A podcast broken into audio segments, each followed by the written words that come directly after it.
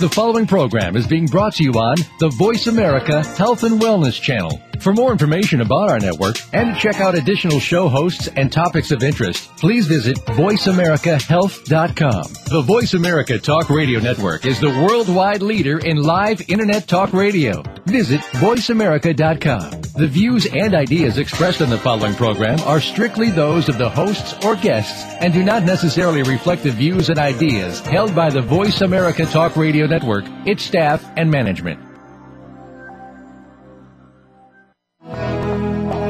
Welcome to Autism One, a conversation of hope, brought to you by Enzymedica with host Teri Arranga. All comments, views, and opinions expressed are solely those of the host, guest, and callers. In the next hour, Teri and her guest illuminate how right now there is more reason than ever for individuals with autism spectrum disorders and their families to have the best hope for the brightest future.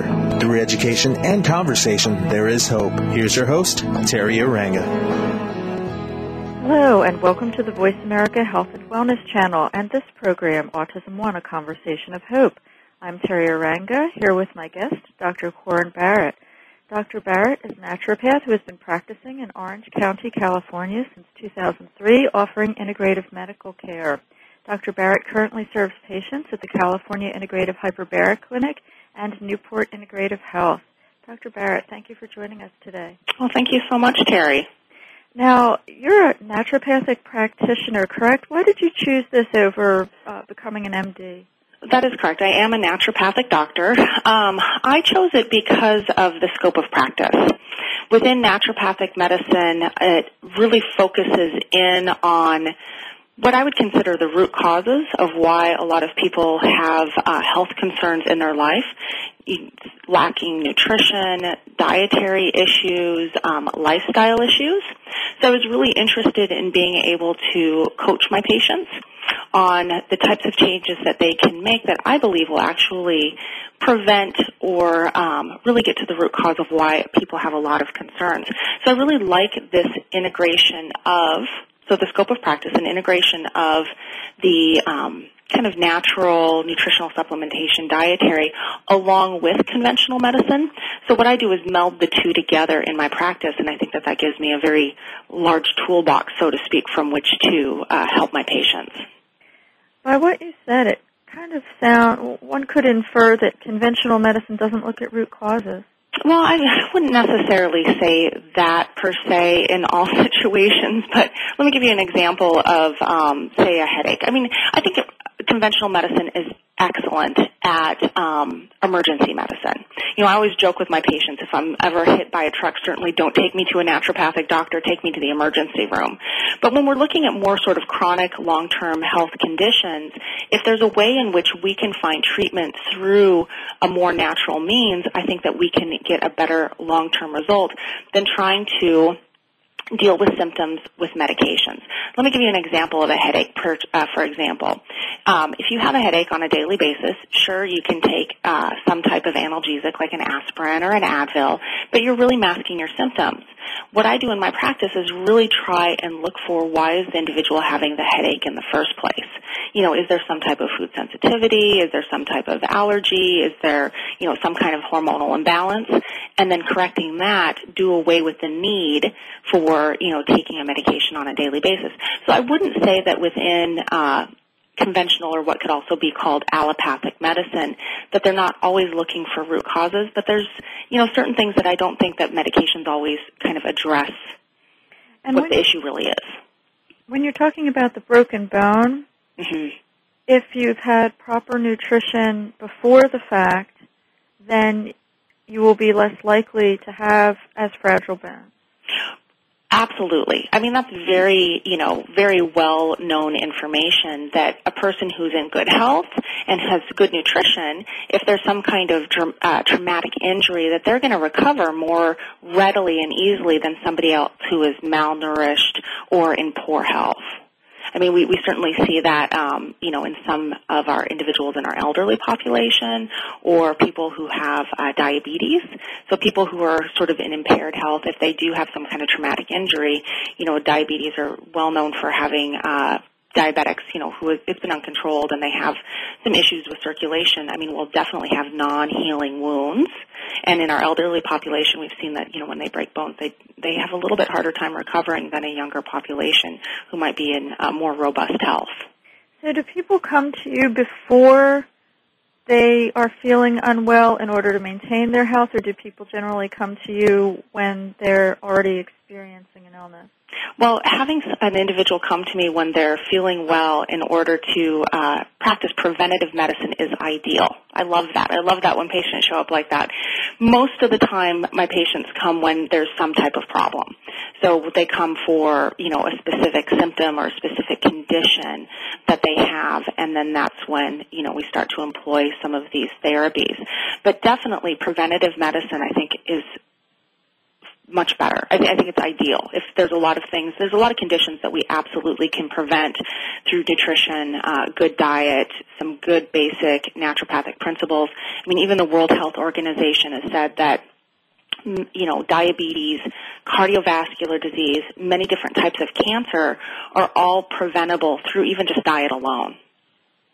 It really seems to me like conventional medicine pays lip service to prevention uh, insurance companies talk about prevention, uh, but it seems like uh, naturopathy would like the pay, uh, an individual to come before the fact and keep them healthy, whereas conventional medicine puts a band-aid on things or creates situations that make people perpetual patients. Well, I mean, we certainly do know that with many pharmaceuticals. And, and let me just kind of preface this statement and say that I do prescribe pharmaceuticals, and so I do use them in my practice, but I try and use them very carefully. That said, um, there are many pharmaceuticals that we know cause a variety of other symptoms. So you'll I'll certainly find patients who have gone on, you know, one pharmaceutical, experience a side effect, and then take another pharmaceutical to, you know, counteract the side effect of the first pharmaceutical. So, you know, obviously if we can get pharmaceuticals that are, um, you know, have less side effects, or if we can even find natural means of addressing some of these health issues that, um, you know, I, I think we'll have a much healthier population. Now, as far as the comment of with the health insurance companies and you know some of these other uh, medical companies playing lip service to uh, to preventative medicine, you know, I I think that it will come around someday. Because, I mean, quite frankly, if you prevent one person from having a heart attack, that's an immense amount of cost savings for these health insurance companies, uh, you know, ultimately potentially for our government as well. And so that I think that preventative medicine will someday become part of the standard of care for our population. Um, you know, if not for the reason, you know, it's it's the right thing to do and it's good for you know every individual, but it's also much cheaper. So I think it's very going to be, uh, you know, the insurance companies are going to figure out, wow, we're going to save a lot of money if we can keep our population healthy. What are the similarities and differences in MDs and NDs training? Well, for I can tell you about my training. Um, I went to medical school and I went to a naturopathic medical school. It's a four-year full-time program, and I did a residency thereafter. So um, you know, I was in school for four plus years, did a year long residency, you know, somewhat similar to what a medical doctor would receive as far as hours of training in school. The residency is a little bit shorter, you know, if uh, medical doctors do choose to go into a residency for their specialty. And, um, I would say the differences is, are, are in the training.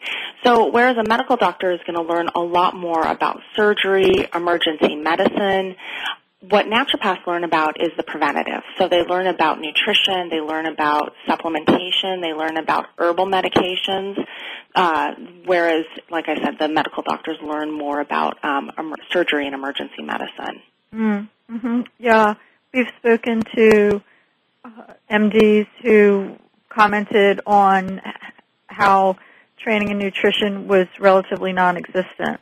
It's there's very few hours currently for medical doctors in nutritional training. I have a, a brother who's just now finishing up his residency um, as a medical doctor, and we were kind of sitting down and comparing notes and talking about, okay, you know, what, you know, what what kind of training in nutrition did you receive? And I mean, I think it was you know a couple of hours during medical school. Mm. So it, you know, it's it's not a lot. I think that a lot of medical doctors are more dependent upon uh, registered dietitians to help their patients with the nutritional aspect, and that's not something that's usually integrated so much into uh, you know like a family practice visit. So when you're asking about sort of the differences, I think that's one of the big ones but also to kind of point out some of the similarities are, is that uh, naturopathic doctors now and i do want to differentiate there are naturopathic doctors or you know people who call themselves naturopaths the licensing is a little bit different from state to state who have not attended four year medical programs you know that have either done something online or have done something through you know a mail order catalog. It's very different. Naturopathic doctors who have attended four year medical programs are trained as primary care doctors so I see a lot of patients. I mean, I definitely see quite a few children on the spectrum. Um, but I also have a family practice. So I have people who come into me for everything from, you know, high blood pressure to cholesterol issues to I see women for gynecological care. So I do, uh, I do have a family practice and, um, you know, see, see my patients very much as their primary care doctor. How can MDs possibly respect or remediate metabolic impairments, which is an especially important topic to children with autism, without understanding nutrition? That's a good question. I think that you know when we're when we're going to be talking about autism specifically, we also need to kind of delineate you know what's considered standard of care within the mainstream medical community and then sort of how we're looking at things as, you know, myself as a Defeat Autism Now practitioner, as a DAN practitioner. Um, you know, I'm very concerned and interested in looking at these metabolic issues in children with autism. They're not readily recognized within the mainstream medical community. I mean, if you go into your, um, you know, your standards of practice, standards of care. I mean, the only medication or really the only, you know, treatments per se that are conventionally recognized for autism are Risperdal.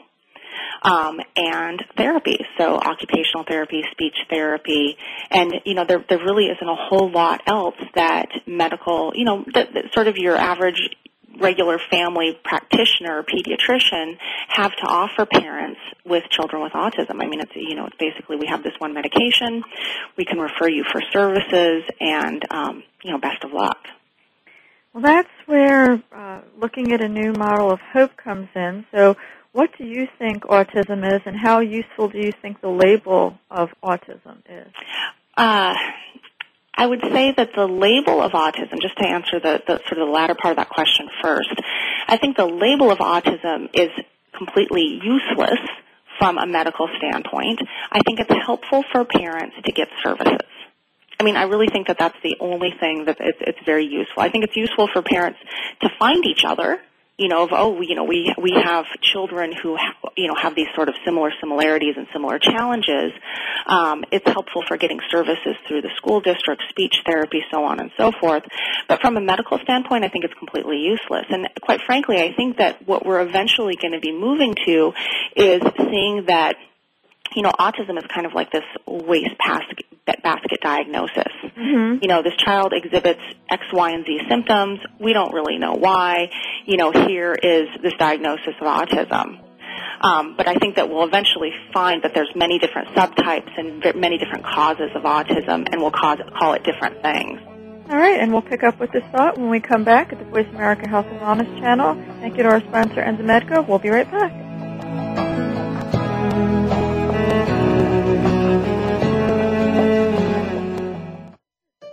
Opinions, options, answers. You're listening to Voice America Health and Wellness. More and more parents of children affected by autism are discovering enzyme therapy as an important part of their treatment program. Digestive enzymes help to break down the foods which may enhance nutrient absorption. Used therapeutically, enzymes can also support the immune system to break down pathogens such as viruses, fungal forms, and bacteria. Enzymedica formulates the highest quality of enzyme supplements to address a wide variety of issues. Lacto, a broad spectrum digestive enzyme focusing on the complete digestion of milk proteins. Gluten Ease, high in DPP4 activity, known for its ability to help break down gluten. And ViraStop, an enzyme formulated to assist in the body eliminating pathogens. Enzymedica provides the purest enzyme products, free of fillers, anything artificial, and of all common allergens. We are dedicated to education and helping you find the best products for your children. Learn more today at www.enzymedica.com com.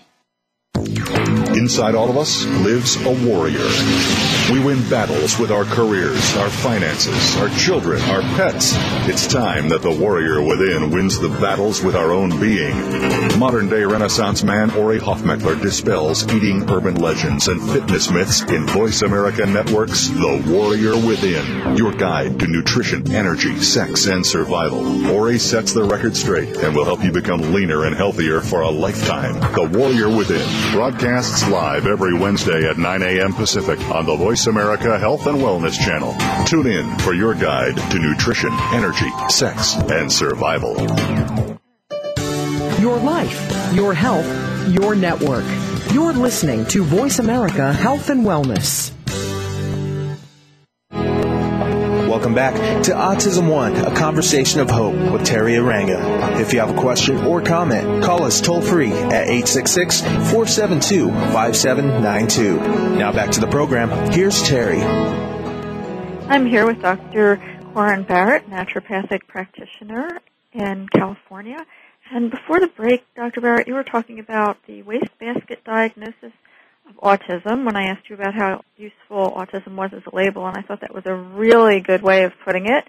Uh, parents are, I feel, in my opinion, kind of pigeonholed into letting this label, this psych label from the DSM-4, uh, stick with their kids because precisely because they're afraid of their kids losing services. So if I wanted to have my child's diagnosis moved to something more useful like um, immune dysregulation uh, or metabolic dysfunction, uh, I would have to be afraid about them losing their educational services. How do you feel about this?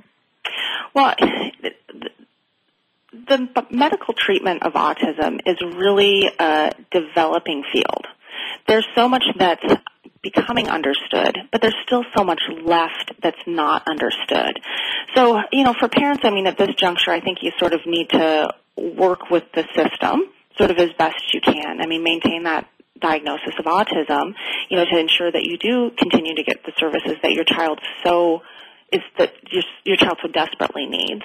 And at the same time working with a doctor that understands, okay, you know, this doesn't mean that, you know, every child with autism is the same, which is very clearly seen in my practice. And as parents talk to each other, they start to realize, I think that there's all these different sort of subcategories of children with autism. There's the kids with gut issues, there's the kids with, as you mentioned, immune dysregulation, um, inflammation, oxidative, I mean, there's so many different reasons that I believe a child will develop the symptoms of autism. So this kind of gets back to what we were talking about before, you know, getting to this root cause versus simply treating symptoms. Because, I mean, you can treat the symptoms with Risperdal, but you're not going to get to the reason as to why a child has autism. So currently, you know, like I said, I think that you need parents, I do encourage them, you know, keep the diagnosis. You'll continue to get services for your child. But, you know, when we're talking amongst ourselves and talking about this child's health, we really talk about, you know, why is this occurring and looking at these different subcategories of, um, you know, potential causes for any individual's child's uh, autism. Yeah, you actually have to look at the patient, at the individual, Mm-hmm. Absolutely. Absolutely. You know, a, a complete health history, you know, talking about not only, you know, what has that child experienced from the day that they were born, but also what occurred in utero. So I look at the health of the parents. I look at the health of the mother during her pregnancy, labor and delivery, were there any kind of issues, you know, and then what happened from that, happened to that child from the day that they're born, antibiotic usage, maybe some possible reactions to vaccines, is there a family history? And then from there, you know, a full physical exam and testing to determine what's appropriate for this individual child. If we don't look at the individual's unique profile, then we don't know if things that we're throwing at symptoms will hurt them. Absolutely. And this is true across the board for any medical condition. And this is absolutely true for children with developmental delays well. Right. So we need to respect the patient with autism just as we would respect any other patient and not just dismiss uh, dismiss them on the basis of the fact that they have an autism label. I completely agree. I absolutely completely agree.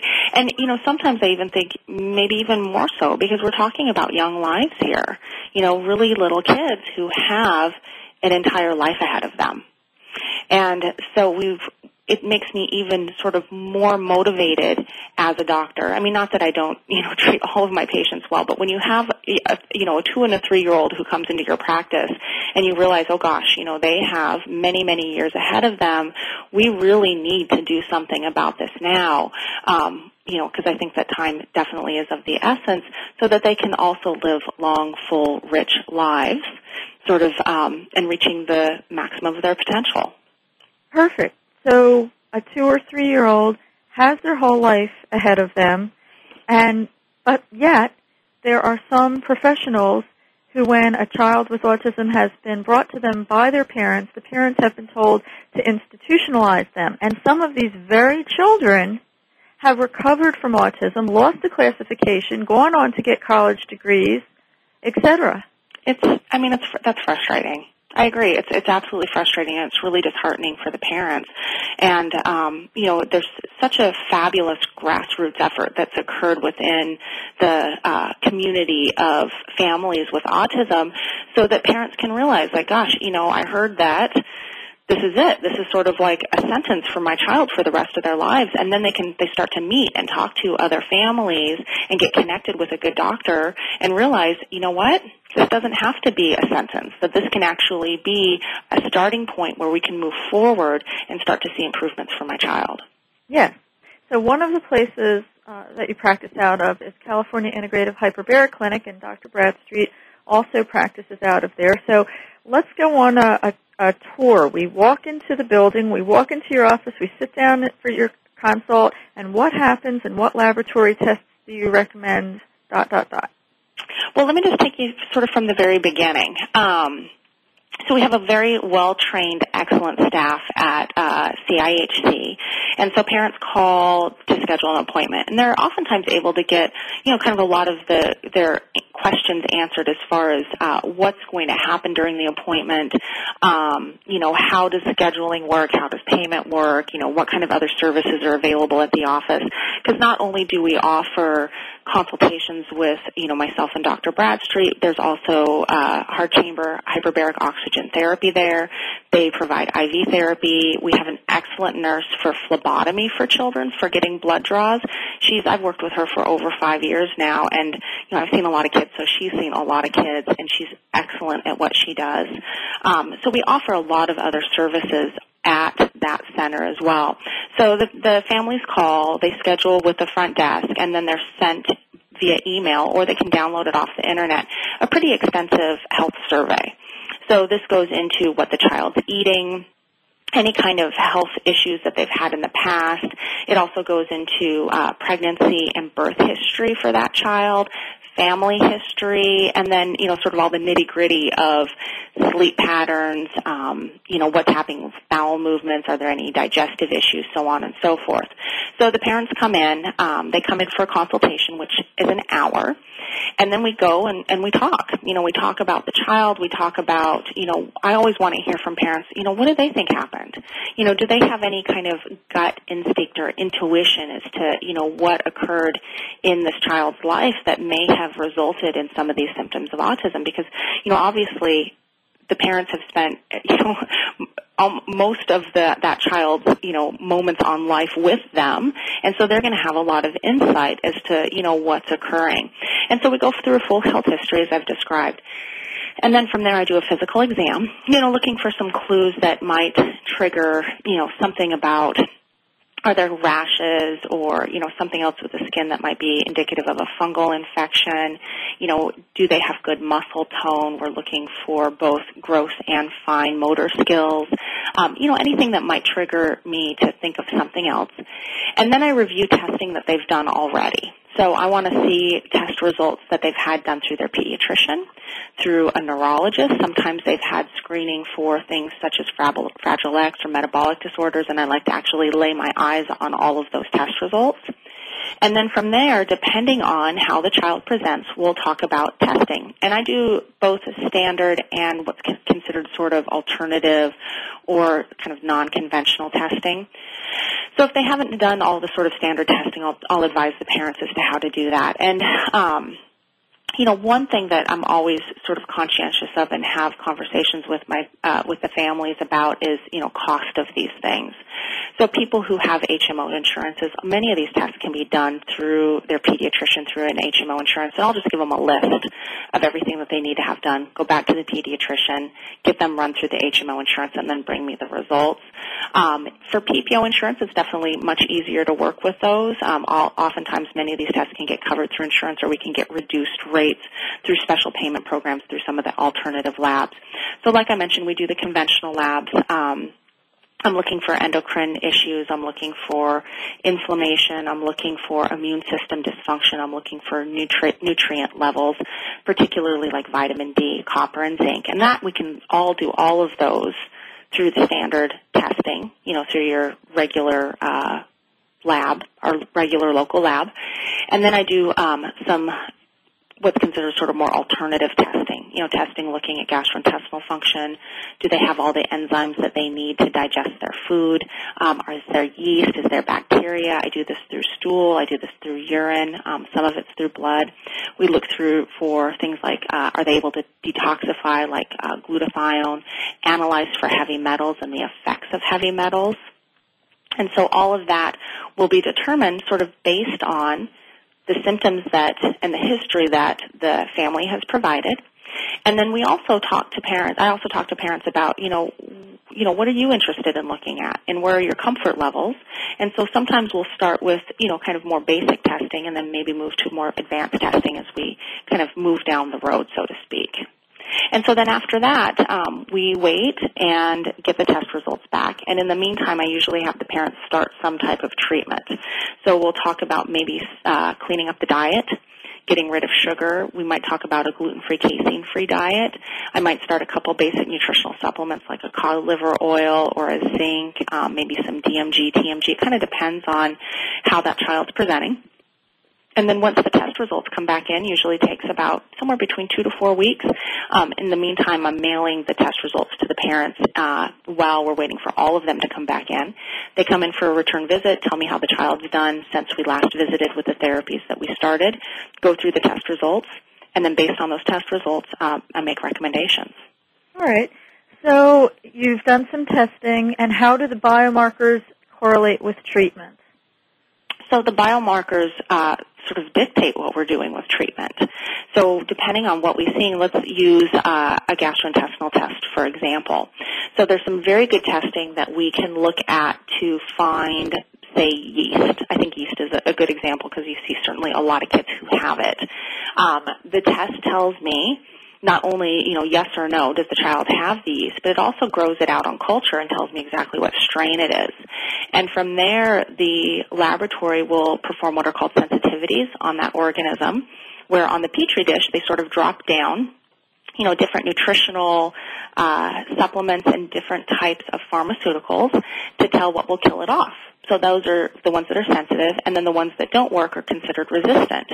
And then I look at this sheet, and let's say we have a yeast and it's sensitive to plant tannins and to nystatin, but it's resistant to golden seal and garlic and, you know, uh, diflucan. Let's say something along those lines. And so then I'll look at those test results and pick out sort of the least invasive, most safe treatments for that particular yeast, and then that's the treatment that I'll give the child. Very good. More on this when we come back.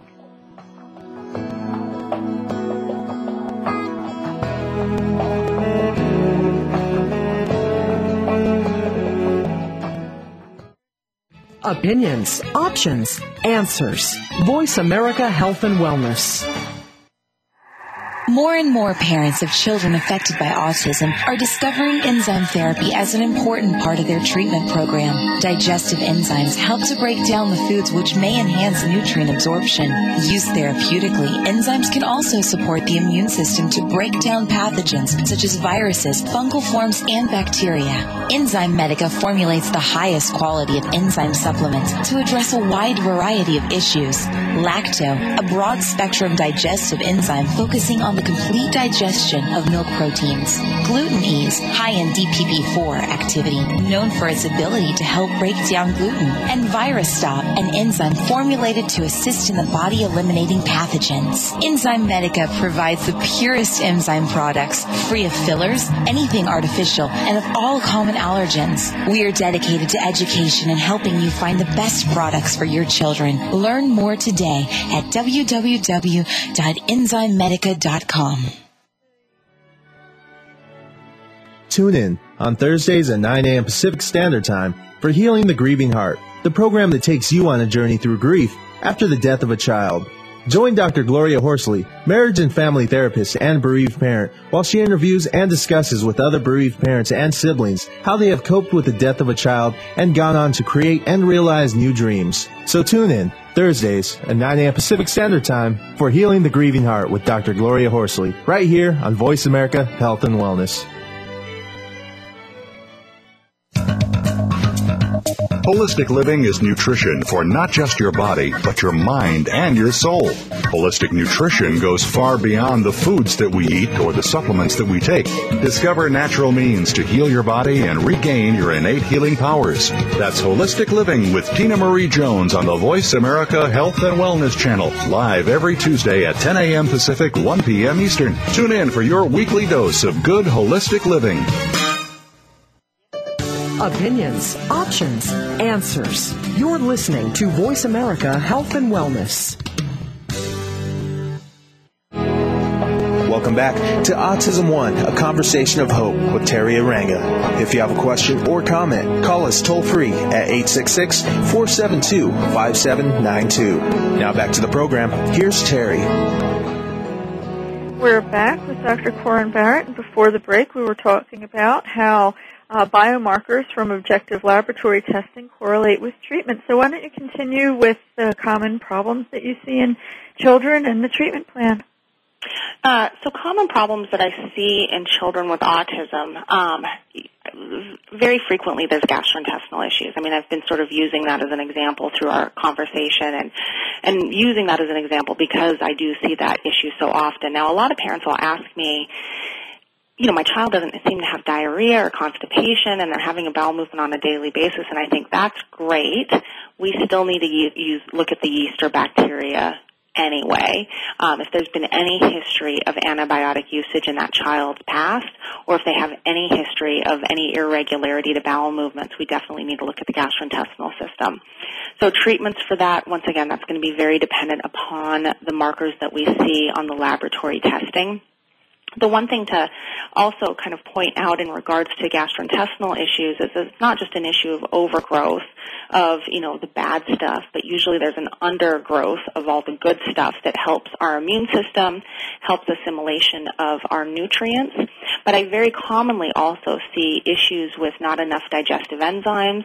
Um, the pH is off, oftentimes too acidic, because oftentimes we'll see that the kids are really not eating enough vegetables and sort of alkalining um, foods.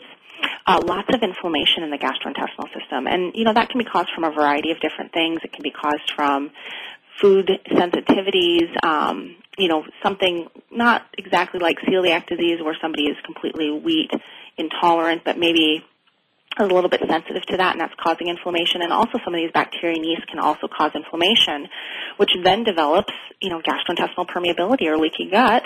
And then the kids get a lot of food sensitivities because if you have um, spaces or holes in between the cells in the gastrointestinal system, it allows proteins or larger molecules from our food to pass into the bloodstream that normally would not be able to pass, and then your immune system attacks it. So we once again, so, so we see lots of kids with food allergies and food sensitivities.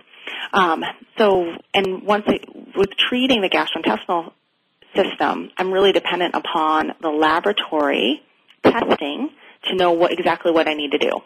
So is it an antifungal? Is it an antibacterial? Is it just a probiotic, digestive enzyme?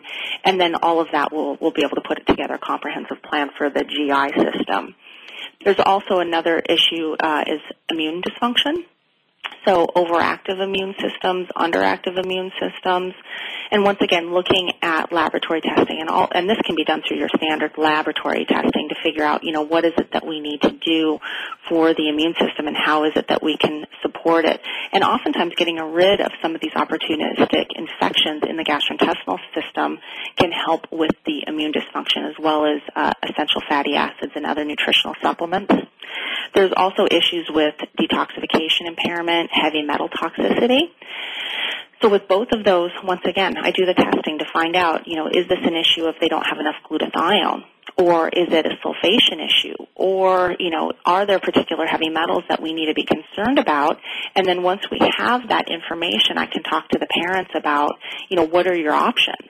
You know, let's talk about the least invasive to kind of more invasive treatments and, you know, where do we think that, uh, this family should start for this particular child.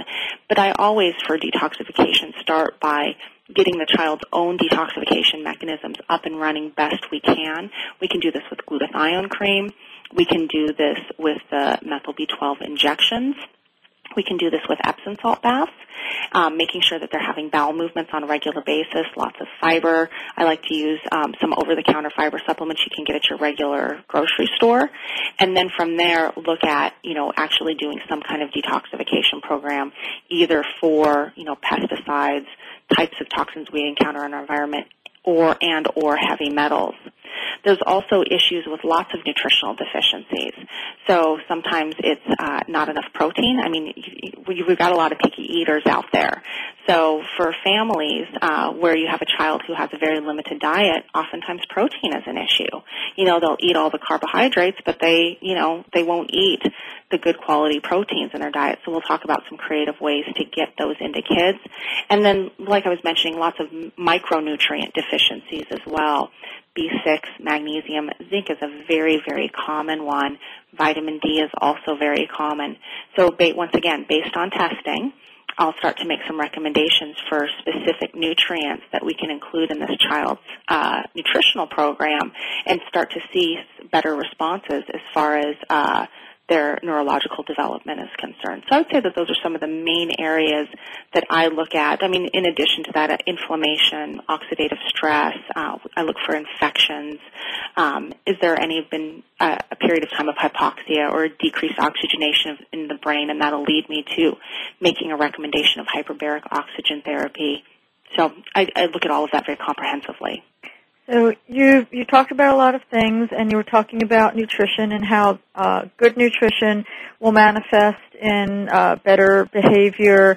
Uh, let's let's focus for a minute on the gut, which you started out with the gut and behavior. When you remediate problems with the gut, do you notice improvement in uh, behavioral symptoms? How does the gut tie in with inflammation in the brain? And how can a child absorb nutrients from supplements anyway if their guts uh, if they have gut pathology? Great questions. Well, let's um, you know kind of start off with the first one. If you see issues in the gut, does that translate to symptoms? as far as like maybe neurological or developmental symptoms. Let's use a really kind of basic example. So I've had some kids who've come into my practice who've had severe constipation. And we'll have these little kids that they're literally kind of holding their legs together and standing on their tiptoes and kind of dancing out of the room because they're afraid to have a bowel movement because historically it's really hurt. And what the parents will describe is, you know, my child gets really cranky. They'll, you know, they can't concentrate. All of their focus and energy is going into, you know, not having a bowel movement. And, um, you know, they'll be like this for two or three days before they actually have a bowel movement. So you can see that this would be very uh, disruptive to their learning process of learning anything, you know, be it language or, you know, sort of uh, either colors or whatever they're trying to engage in or interact with or learn, if there's something just as simple as having an issue with constipation, we'll definitely see some uh, issues with cognitive development. And simply by correcting the constipation, I've seen some kids get a lot better. And so that's a very simple example. And then the examples sort of become more complex from there. But absolutely, there's an interaction between the gut and the brain. There's also sort of a well-known interaction of uh, gliado and casomorphin peptides. So these are improperly uh, digested uh, molecules created from either gluten or casein that uh, interact with the opiate receptors in the brain that will make children, you know, somewhat kind of stoned, so to speak, and definitely impair uh, their cognitive development or their neurological development. So those are two examples that we could use tying in the gut to uh, to the gut to the neurological. What was your second question? We want to talk about how uh, gut pathology can translate to inflammation in the brain, and then um, how can you absorb nutritional supplements if your gut is impaired? Okay. So as far as uh, inflammation in the brain, I mean, we there's a variety of different ways that we could look at that. So if you're not um, you know, sort of absorbing, and this kind of ties into your second question, if you're not absorbing the antioxidants, all of the things that will sort of quelch the free radicals or quelch the um, inflammation, you'll definitely see that there's this correlation between the gut and inflammation in the brain. And then there's the example that I just gave as far as uh, the opioids. It's not inflammation exactly, but it is um, a way in which the gut and the neurological system will definitely interact. Um, as far as if the gut is impaired and how do you absorb all your nutrients, that's a really I mean, that's definitely very concerning. And so oftentimes you do need to clean up the gut to get a child to be able to absorb their nutrients appropriately. I also, if there does seem to be a concern about absorption, we'll look at uh, administering some of these nutritional supplements through alternative means. Mm-hmm. So you can do creams, there's um, IVs. I mean, that's kind of more of an extreme example, but I do a lot of uh, vitamin creams with kids so that we can get them in. You can also do suppositories. So we do have some other options. There's the methyl B12 subcutaneous injections. All of these will bypass the bulk of the gastrointestinal system so that we know that they're getting some of the nutrients that they need. But what about their metabolic status? Is that going to allow them to absorb, um, to utilize nutrients? For example, uh, when I had my son's B6 tested, he had levels, you know, going through the roof, but I think that's because he was wasting B6. Mm-hmm. Well, so for the nutrients and ability to use the nutrients, so there's sort of two different issues. There's the can you absorb it? So there's first you got to get it in the body. That's the first issue. You know, actually taking it in the body, like taking in that B6. The second is absorbing it, and the third is the ability for utilization. And I'm concerned about all three of those things.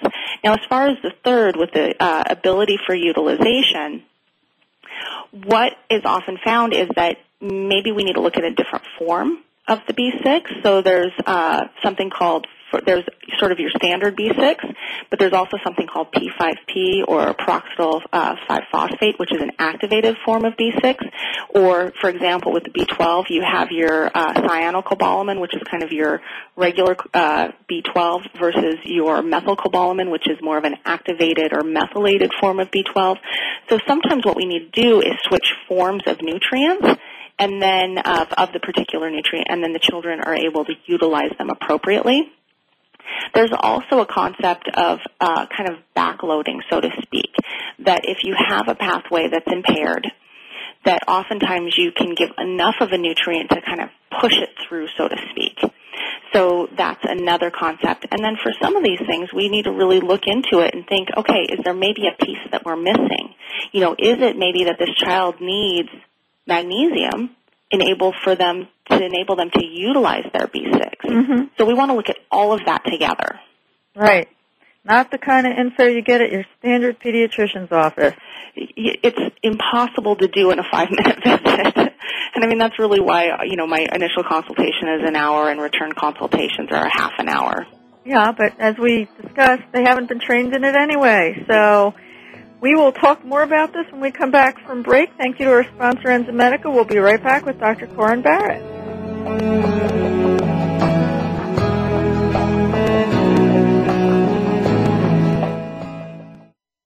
Learn more. Live better. Voice America Health and Wellness. More and more parents of children affected by autism are discovering enzyme therapy as an important part of their treatment program. Digestive enzymes help to break down the foods which may enhance nutrient absorption. Used therapeutically, enzymes can also support the immune system to break down pathogens such as viruses, fungal forms, and bacteria. Enzymedica formulates the highest quality of enzyme supplements to address a wide variety of issues. Lacto, a broad spectrum digestive enzyme focusing on the complete digestion of milk proteins. Gluten Ease, high in DPP4 activity, known for its ability to help break down gluten. And ViraStop, an enzyme formulated to assist in the body eliminating pathogens. Enzymedica provides the purest enzyme products, free of fillers, anything artificial, and of all common allergens. We are dedicated to education and helping you find the best products for your children. Learn more today at www.enzymedica.com. If you have a loved one that is undergoing treatment for substance abuse or mental illness, you owe it to them and yourself to tune in to One Hour at a Time with host Mary Woods. This compassionate and educational talk show will help you help those that you love by better understanding their condition and their personal recovery process. Tune in every Monday at 12 noon Pacific time to One Hour at a Time on the Voice America Health and Wellness channel. Recovery begins this hour. Dad, can I ask you something? Sure. There's this girl I kind of like. Say no more. You just have to impress her. Okay, but how? Just, I don't know, pick up a lot of heavy things around her. Like what? You know, desks, chairs, people. Grunt if you have to. Grunt? Yeah, be like, oh! Uh. There you go. You don't have to be perfect to be a perfect parent. When you adopt a child from foster care, just being there makes all the difference. To learn more, call 1-888-200-4005. A public service announcement brought to you by Adopt US Kids, the U.S. Department of Health and Human Services, and the Ad Council. Opinions, options, answers. You're listening to Voice America Health and Wellness. Welcome back to Autism One, a conversation of hope with Teri Arranga. If you have a question or comment, call us toll free at 866 472 5792. Now back to the program. Here's Teri. We're back with Dr. Koren Barrett, who serves patients at the California Integrative Hyperbaric Clinic and also Newport Integrative Health. Her website is www.inaturalmedicine.com. Com, and again, the uh, the clinic in Irvine, California, California Integrative Hyperbaric Clinic, is a very, very pleasant place, very uh, child-friendly uh, facility. And uh, Dr. Barrett is certainly right. Uh, they have a world-class phlebotomist there, Shannon, who's wonderful with the kids. Before we went on break, Dr. Barrett, we were talking about different things that you look at, and one of the things you mentioned was glutathione. Mm-hmm. Uh, and I bet you probably do uh, testing for MTHFR as well. And why is it important to know about glutathione and MTHFR um, before kids get stuff? Uh, before people try to give kids stuff, I, I'd like to say, like fluoride or Tylenol. Well, I mean, there's a very well sort of known relationship between uh, glutathione and Tylenol, and Tylenol will actually suppress glutathione levels. And I think that, um, well, let's just kind of back up for a second. Glutathione is in every person's body. So we all have it, and it's responsible for, it's one of our main mechanisms of detoxification. Um, we've seen that many children who are on the autism spectrum have lower levels of glutathione. And there's a theory that um, some kids who have shown some adverse reactions to vaccines, part of this might be due to the fact that Tylenol suppress, suppresses glutathione levels. Um, and then if you pre-medicate with Tylenol or give a child Tylenol after a vaccine, that might further any uh, sort of deleterious effects that that child might have from that vaccine. So knowing a child's glutathione status, I actually think is really important, not only from sort of a therapeutic uh, standpoint, but also to know, you know, sort of what's this interaction going to be with Tylenol. And in fact, you know, for most kids, I don't recommend Tylenol. I recommend some other type of uh, fever reducer or analgesic. Um, MTHFR is really important to know about. So it stands for methyl tetrahydrofolate reductase, and it tells about a person's ability for methylation. So methylation is very important for producing all of our brain chemicals serotonin, all of the neurotransmitters uh, require methylation to become effective. So sometimes I'll even see uh, decreased MTHFR in people who have depression. It also is going to tell me children who are going to respond well to the methyl B12, this little subcutaneous injections. And once again, it's a major way of detoxifying. So, you know, you definitely want to know the status of both of these things. And it's interesting, sort of, uh, you mentioned fluoride before. I think that fluoride we need to be very cautious with. Um, you know, it can be for some children, I think, a toxic compound. Now, if I always joke with my patients, you know, you know, when you look at your periodic chart that you have hanging in your bedroom, that you'll see that fluoride is in a category of something called halide ions. So halide ions, it's uh, fluoride, chloride, so chlorine, bromide. Bromide is used as a desiccant in a lot of baked goods or flours. Share the same column with iodine. And so we're seeing increasing issues with uh, thyroid in not only our general population, but also children on the spectrum. And it might have something to do with exposure to things like fluoride, bromide, and chloride, and it displacing iodine. We know that iodine is the backbone of our thyroid molecules. T3 has three iodine molecules. T4 has four iodine molecules.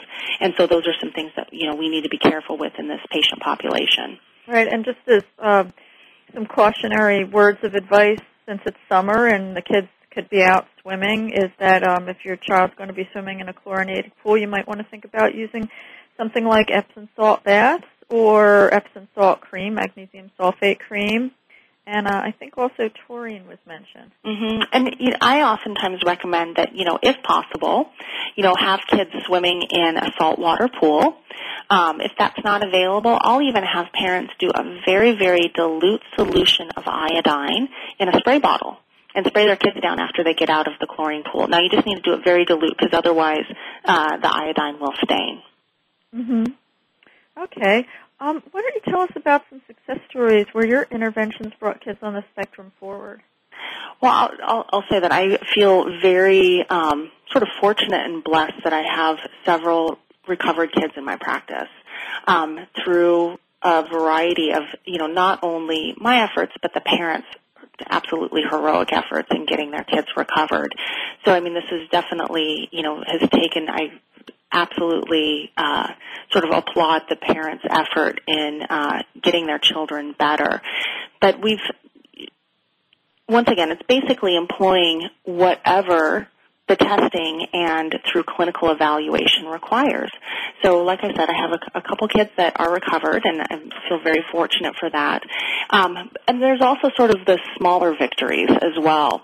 You know, I'll, I'll tell the story. I had a one child who was uh, kind of a little bit of an older child, fairly severely autistic, and um, seemed quite unhappy. Was you know kind of hurting herself, pinching, a lot of bruising. We started some therapies, and the mom came back and she said, "You know what? My child's still autistic, and she's still nonverbal, but she's happy." She was smiling all the time and you know in such a better mood because we had corrected issues like the gastrointestinal dysfunction we had helped her sleep um, had helped with detoxification so it's much of it can also be not only are we looking for you know the the, the prize of recovery, but we're also looking for the smaller victories along the way of right. improvement in quality of life for these kids. Right. So yeah, so a lot of you know a lot of really great success stories in a variety of different areas, improving nutrition, improving gastrointestinal dysfunction, um, and detoxifying. We went to a uh, whole foods uh, juiced uh, blended uh, diet insofar as the produce was concerned, instead of getting organic pureed produce or bottled organic juices. Mm-hmm. We started doing it all from scratch, juicing, blending, and pureeing, and that seemed to make a big difference um, in our son's level of happiness. You know, and there's so many things that parents can just get started on their own without even consulting a doctor. You know, getting a lot of sugars, preservatives, um, colorants. I mean, so many simple things we can do with nutrition that make a big difference not only for your child with autism, but for the entire family. I mean, I really recommend this as a lifestyle change for families versus, you know, considering it just treatment for that child with autism. Getting rid of the chemicals out of the home, making a really nice, clean environment because there's so many chemicals in our environment that we know that they interact with our neurological system. Mm-hmm. We know that they interact with our endocrine system. So, you know, as best as a family can, you know, as finances allow, moving towards, you know, clean products in the household. They're readily available. You know, I can, I even buy mine over at Target. They have some of their own brands.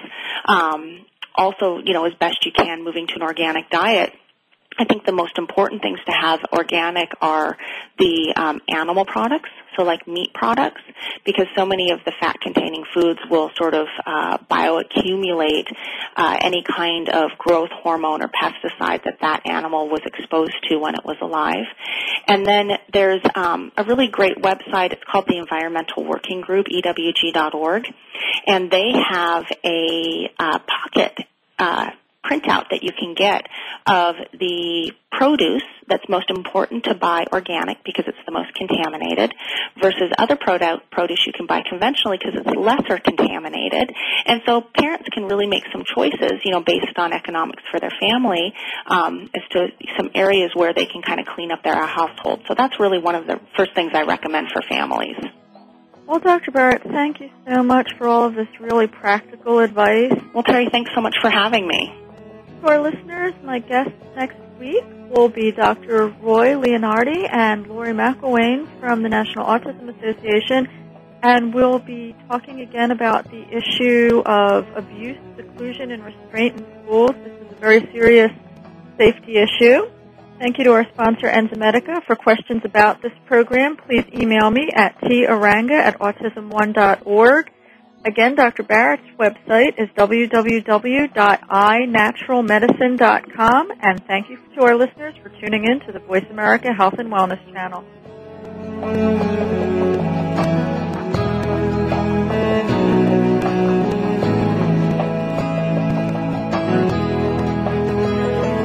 Enzymedica would like to thank you for listening to Autism One, a conversation of hope. To contact Teri or get more information, visit autism1.org. Tune in next Tuesday for another hour of education and conversation on Autism One, a conversation of hope with Teri Arranga.